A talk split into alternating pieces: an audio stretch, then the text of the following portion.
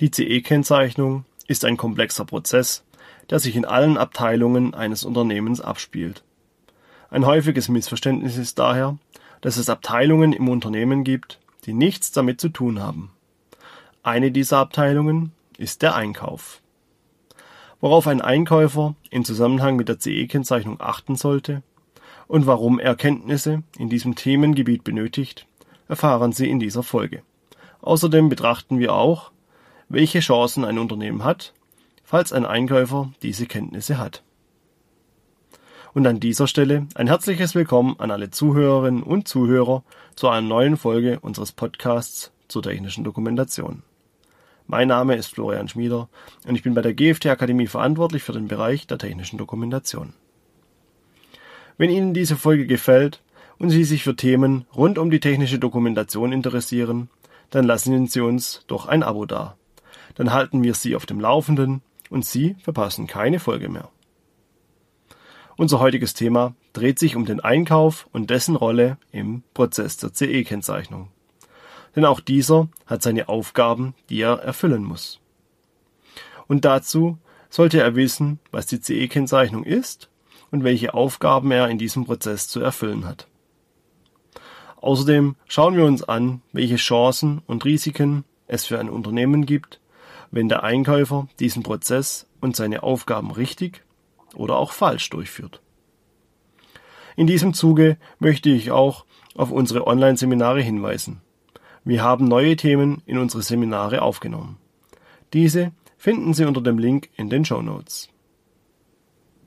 Gleich vorneweg. Dieser Podcast hat die Einkäufer von Unternehmen als Zielgruppe. Wer eine ausführliche Erläuterung und Tipps zur Durchführung der CE-Kennzeichnung sucht, den verweise ich hiermit direkt auf die Folgen CE 001 bis CE 007 in dieser Reihe. Dort betrachte ich in sieben Folgen die CE-Kennzeichnung und die dazugehörenden Schritte im Detail. Diese Folge bleibt im Vergleich dazu eher oberflächlich. Den Link zur ersten Folge packe ich Ihnen ebenfalls in die Show Notes. Bevor wir in die Thematik starten können, muss ich noch ein paar Grundlagen erläutern, damit wir alle auf derselben Stufe stehen und nachfolgend klar ist, von was ich rede. Beginnen wir daher mit dem Einkauf. Unter diesem Begriff verstehe ich die Abteilung, die für die Beschaffung von Materialien, Zuliefererkomponenten und Produkten im Unternehmen verantwortlich ist. Von ihr wird alles, was für die Herstellung von Produkten benötigt wird, bestellt und eingekauft. Außerdem bezieht sich dieser Podcast auf ein Unternehmen, das mit Produkten zu tun hat, die unter die CE-Kennzeichnung fallen. Was mit diesen Produkten im Anschluss geschieht, ist dagegen eher uninteressant. Sie könnten unter weitere CE-Richtlinien fallen und beispielsweise in Maschinen verbaut oder in irgendeiner anderen Art und Weise weiterverarbeitet werden. Oder auch ein einfacher Handel mit den Produkten ist denkbar. Aufgrund der zahlreichen CE-Richtlinien, der damit verbundenen Produktvielfalt und meiner eher sehr vagen Formulierung verdeutliche es Ihnen am besten mit ein paar Beispielen. Diese Folge gilt für Maschinen- und Anlagenbauer, Hersteller von Niederspannungsprodukten und Haushaltsgeräten, Spielzeughersteller, Unternehmen aus dem Chemiebereich, Elektronikhersteller, Generalunternehmer oder auch Handelsunternehmen. In all diesen Unternehmen hat der Einkäufer dabei immer die zentrale Aufgabe, alle benötigten Teile in der benötigten Menge, in der gewünschten Qualität und zum richtigen Zeitpunkt zu beschaffen damit die Prozesse im Unternehmen reibungslos funktionieren können. Und in diesem Zusammenhang ist natürlich der Preis der eingekauften Produkte ein entscheidender Faktor. Denn wie eine alte Kaufmannsregel sagt, der Gewinn liegt im Einkauf. Werden Waren oder Dienstleistungen günstig eingekauft, so gibt dies Spielraum bei der Preisgestaltung im Verkauf und kann gleichzeitig den Gewinn des Unternehmens am Ende des Jahres enorm beeinflussen. Aber heutzutage ist nicht nur der Preis für den Einkäufer wichtig. Häufig hat er weitreichende Kenntnisse im Bereich Vertragsrecht, um Rahmenverträge abzuschließen und kennt sich mit der erforderlichen Qualität für das Produkt aus. Und ebenso häufig erhält der Einkäufer Bonuszahlungen, wenn er seinen Job besonders gut macht. In diesem Zusammenhang gehen dabei leider häufig die Kenntnisse für die CE-Kennzeichnung unter. Denn der Einkäufer kennt sich zwar mit den erforderlichen Qualitätsmerkmalen für das einzukaufende Produkt aus, aber selten mit der rechtlichen Seite des Produktes. Das Thema CE-Kennzeichnung landet häufig nur bei der eigenen Konstruktion und Entwicklung, um das eigene Produkt rechtssicher zu machen. Die Zukaufteile werden häufig nicht betrachtet, es entsteht ein großes Risiko. Jetzt werden sich vermutlich viele fragen, was hat der Einkauf denn mit der CE-Kennzeichnung zu tun? Denn die CE-Kennzeichnung beschäftigt sich doch nur mit dem Bereitstellen von Produkten auf dem Markt. Wie zum Beispiel unserem Endprodukt, welches wir als Unternehmen verkaufen möchten. Nun, diese Aussage ist teilweise richtig. Die CE-Kennzeichnung legt den Fokus auf das erstmalige Bereitstellen von Produkten auf dem EU-Markt. Jedoch fallen unter den Begriff des erstmaligen Bereitstellens nicht nur unser Produkt, sondern auch alle darin verbauten Produkte und Zuliefererteile.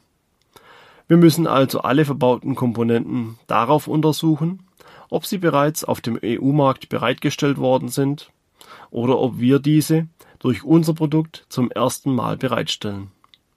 Wenn auch nur als Ersatzteil oder Komponente, die in unserem Produkt verbaut werden. Denn derjenige, der ein Produkt erstmalig auf dem europäischen Markt bereitstellt, ist für dessen CE-Kennzeichnung verantwortlich. Die EU weist ihm quasi dieselben Pflichten zu wie dem eigentlichen Hersteller des Produktes. Ein Importeur von Produkten in die EU muss also die CE-Kennzeichnung für das Produkt durchführen bzw. die Unterlagen vorlegen können. Das kann teuer werden und ist für viele Einkäufer ein unbekanntes Risiko. Was hier etwas kompliziert klingt, ist eigentlich ganz einfach. Wir untersuchen die Hersteller unserer Zukaufteile auf ihren Standort. Also von wo die jeweiligen Teile an uns gesendet werden. Dabei unterscheiden wir in Zulieferer, die in der EU oder den EFTA-Staaten sitzen, und in Zulieferer, die in Drittstaaten ihren Sitz haben. Zwischen EU-Staaten und den EFTA-Staaten wird dabei nicht unterschieden denn die EFTA-Staaten, also die Schweiz, Island, Norwegen und Liechtenstein, haben über verschiedene Abkommen die CE-Kennzeichnung und andere Verträge akzeptiert. Produkte, die wir aus diesen Staaten einkaufen, erfüllen also theoretisch bereits die Anforderungen der CE-Kennzeichnung. Sie wurden bereits auf dem Markt bereitgestellt. Ich sage hier bewusst theoretisch, später kommen wir dazu auch noch. Sitzt der Hersteller dagegen in einem Drittland, wird es kompliziert. Denn dann wird unser Unternehmen als Importeur der Ansprechpartner für die Behörden der EU. Wir sind dann für die ordnungsgemäße CE-Kennzeichnung der importierten Produkte verantwortlich und können auch bei Fehlern oder Missachtung belangt werden. Das ist ein großes Risiko für uns als Unternehmen und sollte daher jedem Einkäufer bewusst sein. Wird nur auf den Preis des zu importierenden Produktes geschaut, kann es schnell zu Problemen kommen. Es könnte zum Beispiel sein, dass die Produkte beim Import vom Zoll beanstandet werden, weil die CE-Kennzeichnung fehlt. Und unsere Produktion steht dann still, weil diese die importierten Teile für die Weiterarbeit benötigt. Der Zähler der entstandenen Kosten wächst in solchen Situationen sehr schnell an. Insbesondere in Branchen wie der Automobilbranche, wo alle Bereiche just in time ablaufen. Aber auch eine Zusage des Herstellers im Ausland muss grundsätzlich überprüft werden. Denn diese geben häufig an, die CE-Richtlinien einzuhalten, tun dies aber in Wahrheit gar nicht. Und eine Überprüfung dieser Aussage ist für uns als Hersteller teilweise unmöglich. Denn häufig werden ja Zukaufteile bestellt, für deren Fertigung in unserem Unternehmen die Kenntnisse fehlen. Wie wollen Sie zum Beispiel als Spielzeughersteller überprüfen, ob die elektronischen Platinen aus China die Grenzwerte der RoHS-Richtlinie einhalten. Nun, einfach ist das auf jeden Fall nicht. Entsprechend wichtig werden in diesem Zusammenhang Produktmuster und Lieferantenverträge. Vor dem Kauf einer größeren und vielleicht für die eigene Produktion kritischen Anzahl an Zukaufteilen sollte beim Hersteller im Drittland Muster angefordert werden. Dieses Muster sollte auf die Einhaltung der erforderlichen CE-Richtlinien genauestens überprüft werden. Im Anschluss muss dann über einen Rahmenvertrag die Beschaffenheit der Zukaufteile genauestens festgelegt werden. Regelmäßige Kontrollen und Stichproben bei der Anlieferung gehören natürlich ebenso dazu. So haben wir als Hersteller zumindest eine gewisse Rechtssicherheit. Denn mehr geht häufig nicht. Und verändern lassen sich die Pflichten der EU auch nicht. Als Importeur werden wir immer der Ansprechpartner und Adressat für Produktmängel und Bußgelder bleiben. Und da wir alle auch nur Menschen sind, passieren Fehler. Was passiert also, falls nicht gekennzeichnete Zukaufteile in unseren Produkten verbaut und auf den europäischen Markt bereitgestellt werden? Nun, sollte dies der Marktaufsicht auffallen, so steht ein Produktrückruf unserer Produkte im Raum. Und das bereits auch dann, wenn die Teile nur falsch oder fehlerhaft gekennzeichnet wurden. Es muss dazu kein Personenschaden oder Unfall geschehen. Es genügen Fehler in der CE-Kennzeichnung. Die Rechte der Marktaufsicht dazu werden immer wieder seitens der EU gestärkt. Mit importierten Zukaufteilen müssen wir also größtmögliche Vorsicht walten lassen. Entsprechend besser sieht es dagegen bei Zukaufteilen aus, die bereits auf dem EU-Markt vorhanden sind. Denn hier trägt jemand anders die Pflichten der CE-Kennzeichnung. Wir als Unternehmen können uns dann auf die Konformitätserklärung des Herstellers berufen und damit Strafmaßnahmen abwehren. Denn dieser hat ja seine Pflichten vernachlässigt und nicht wir. Neben dieser Weitergabe von Haftungsrisiken bietet die Verwendung von Produkten aus dem EU-Markt eine weitere Möglichkeit. Denn auch der Einkäufer kann bereits Qualitätsprüfungen aus Sicht der CE-Kennzeichnung durchführen. Zum Beispiel, wenn er die Konformitätserklärung des Zukaufteils anfordert. Erkennt er in diesem Dokument Fehler, so kann er Rückschlüsse auf den CE-Prozess des Herstellers schließen. Denn einige Teilbereiche der CE-Kennzeichnung können als Verhandlungsargument mit dem Zulieferer genutzt werden. Zum Beispiel, um Preisnachlässe auszuhandeln. Hierbei ist wichtig, dass nicht einfach die CE-Kennzeichnung abbestellt werden kann. Diese muss immer auf dem Produkt angebracht sein. Aber jetzt nehmen wir mal an, wir bekommen die Konformitätserklärung des Zulieferers vorgelegt. Und aufgrund von Fehlern im Dokument erkennen wir, dass auf die Dokumentationspflichten wenig Wert gelegt wird. Dies kann man zum Beispiel durch falsch zitierte oder veraltete Normen und Richtlinien erkennen. In einem solchen Fall würde ich mir dann die Anleitung des Zulieferers anschauen und gegebenenfalls überprüfen lassen. Entweder durch die eigene technische Dokumentation oder durch einen externen Prüfer. Jetzt nehmen wir mal an, dass diese Anleitung in einem schlechten Zustand ist und nicht der erforderlichen Beschaffenheit entspricht. Wir verbauen das Zukaufteil und binden es komplett in unserer Maschine ein. Die Anleitung des Zulieferers wird von uns nicht weitergegeben und entsorgt, da wir die Informationen daraus in unserer eigenen Anleitung aufbereiten und somit das alte Dokument nicht mehr benötigen. Hier könnte nun tatsächlich mit dem Zulieferer diskutiert werden. Entweder er liefert uns eine fehlerfreie Anleitung, die die rechtlichen Anforderungen erfüllt, oder er gewährt uns einen Preisnachlass, damit wir diese selbst korrigieren. Die Korrektur erfolgt dann durch die Einbettung der Informationen in unsere eigene Anleitung. Aber da wir das sowieso schon gemacht hätten, sparen wir uns hier die Kosten. Das ist ein in der Praxis gern genutztes Vorgehen. Denn häufig wird der Nachlass gewährt, da viele Einkäufer die mangelhafte Anleitung nicht erkennen und somit keinen Abzug verlangen können. Die Anpassung seitens des Herstellers wäre dann meist teurer als das Gewähren eines einmaligen Abzugs.